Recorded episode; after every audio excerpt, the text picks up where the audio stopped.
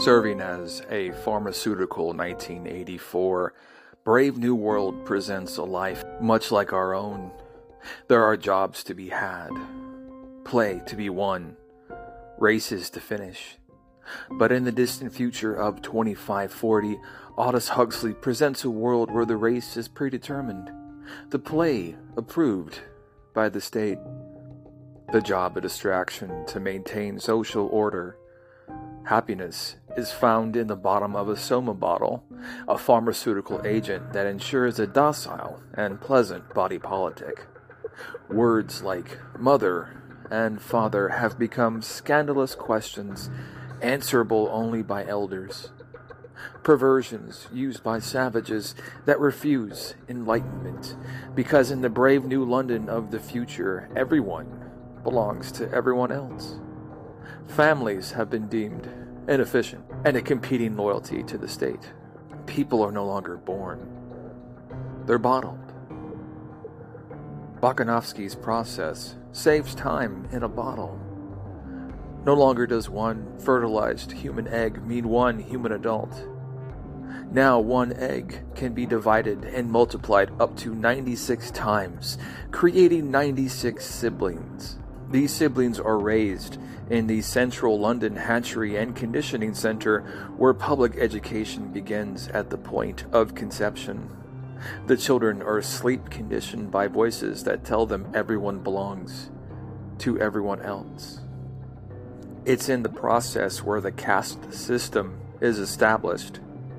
The world is ran by alphas. They have access to all the natural emotions, intellect, and abilities given by God, but as leaders of the world state, theirs is a solemn duty to repress them. Going down the alphabet to epsilon, each person is separated and subjugated by the Greek letter given to them at their birth. Embryos from each rung of the ladder exposed to different damaging levels of X rays. The longer the exposure, the greater the damage, the further down the caste system that person is born into. Epsilons are submoronic, understanding only the simplest of instructions. Living simple lives of physical labor, epsilons are happy to clean. They're not capable of complex thought, so what else for them but soma and work and sex? Happiness is the default setting of the world state all across the caste system. This is summarized by the world state motto of community, identity, and stability. This, of course, leaves little room for the individual, relegated to outcast reservations in the uncivilized parts of the world. Indian reservations in the American Southwest were left alone to form families, pass along religion, and die as free men. There is danger in the reservations, which is a novel concept to the conditioned residents of London. It was on one vacation where a woman named Linda got lost and lived the next 20 years of her life among the savages. Her son, John, grows up an outsider. His heritage keeps him from assimilating into the local culture. Linda teaches him to read, and her boyfriend gives him an ancient copy of the complete works of Shakespeare. He's granted a glimpse of the world before Bokanovsky's process.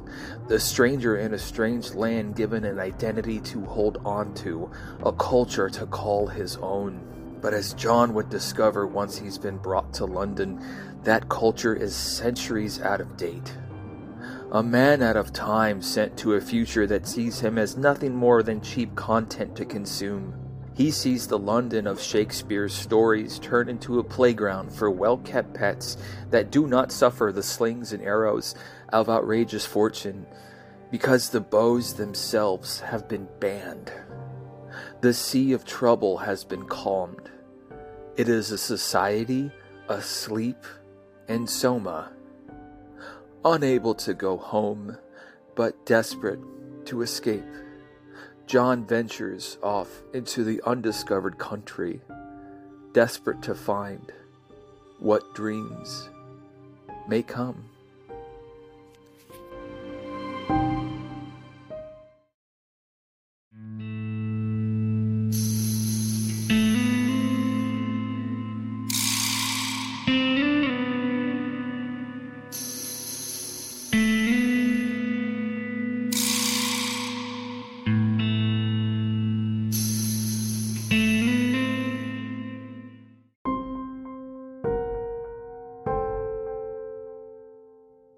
History is a warning from the past. In the far distant future of 1999, the Americans sent four separate expeditions to Mars looking for a habitat to call home. The first two were met with Martian gunfire. The third, killed in their sleep. But by the time the fourth expedition arrived to Mars, the local population had been decimated by chickenpox. Captain Wilder and his crew are met with dead cities and a cold silence. A member of the fourth expedition, a man named Spender, bears witness to the planetary destruction the first three expeditions brought. He knows that, much like in the American West, soon the ancient cities of Mars will be torn down to make way for hot dog stands and strip malls. The local culture of the planet will be commodified into mass media, just authentically alien enough to be interesting without being intimidating. Spender heard the warnings of the American West and knew what was coming. He begins murdering the crew of the fourth expedition one by one in hopes of delaying the inevitable fifth. Spender is killed by Captain Wilder, who too sees the coming commodification and tries to stop it. Wilder is rewarded for his efforts by being sent to the outer planets where he'll stay out of everyone's way. In his absence, Mars is made suitable for colonization. Roughnecks tame the planet. Who pave the way for tradesmen? Who create items for salesmen? Who make life acceptable for socialites? By 2005, those socialites brought their rules with them. William Stendhal wanted no part of their bland, conformist culture. The decency laws on Earth led to the Great Fire of 1975. Any book deemed impure was thrown into the flames.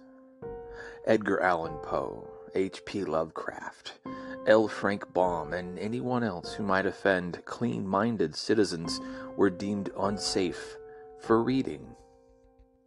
William Stendhal maintained his library in secret until the Office of Moral Climates torched it in 1985. Twenty years later, he constructed a replica of the House of Usher on Mars, complete with characters from classic Edgar Allan Poe stories. He's visited again by the Office of Moral Climates. Mr. Garrett, a clean minded man, tells him the birding crew would be there soon. William Stendhal paid attention to history. He listened to the warnings and gives Mr. Garrett a tour of the grounds, complete with complimentary drinks. Deep into the basement, William Stendhal chains Mr. Garrett to the floor and begins to build a brick wall. When asked why, William Stendhal says, Because you burned Mr. Poe's books without really reading them you took other people's advice that they needed burning. Otherwise, you'd have known what I was about to do. Ignorance is fatal, Mr. Garrett. History is a warning from the past. Against the soft rains of ignorance, the Martian Chronicles shows a time when humanity fails to listen.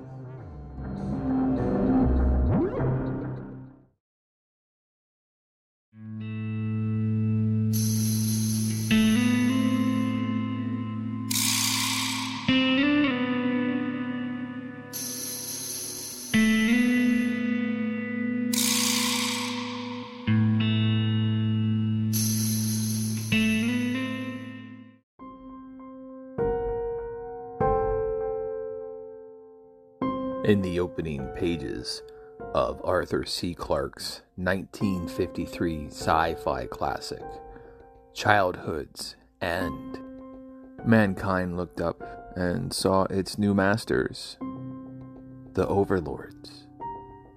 This was made clear when Karellen the supervisor of the overlords and humanity writ large, said the stars are not meant for man. During the centuries spent on Earth, the overlords keep the chaos of men's worst impulses at bay and create a utopia. War had been banned by the flying ships from the stars. Energy and food had become so cheap that they were provided as a public service. This freed up mankind to pursue the better angels of their nature. Each man an amateur professional of one sort or another, each hobbyist of Plato, Galileo, or Gutenberg unto themselves, but not with each other. There was no one to correlate the scientific data because nothing humanity could produce would begin to rival the overlords. An astrophysicist named Jan Rodricks grew up in a world that knew nothing but the overlords. He understood the peace they brought, but bristled at the boredom that came with it. Jan wants to prove to Earth's masters that the humans are more than domesticated savages. So he stows away on an overlord ship headed toward their home base, more than 40 light years away. It's there that Jan learns the stars are meant for more. There is a group mind, an overmind, that dominates the galaxy, a higher being that is incomprehensible to lower life, much like a human to a fly. As alien races mature throughout the galaxy, evolution hits a critical mass, and the children of each race leave their physical bodies and join in the group mind. But not all races. A secret sadness lives in each of the overlords. Knowledge that their race has run its course and will not evolve to join the group the humans make the leap themselves. Children under the age of 10 ascend to this higher plane of existence, leaving their parents, the planet Earth, and the overlords behind. Jan sees this firsthand at the end of the world when he returns home to a nearly empty Earth 80 years later. As the children of man move past the corporeal form, they extract the energy from the earth, causing it to dissolve. The overlords evacuate an imploding planet while Jan Roderick stays behind to narrate its last moments. A final favor to the overlords, who spend eternity desperately studying each species they incubate to beg reality for the secrets of evolution. Thank you.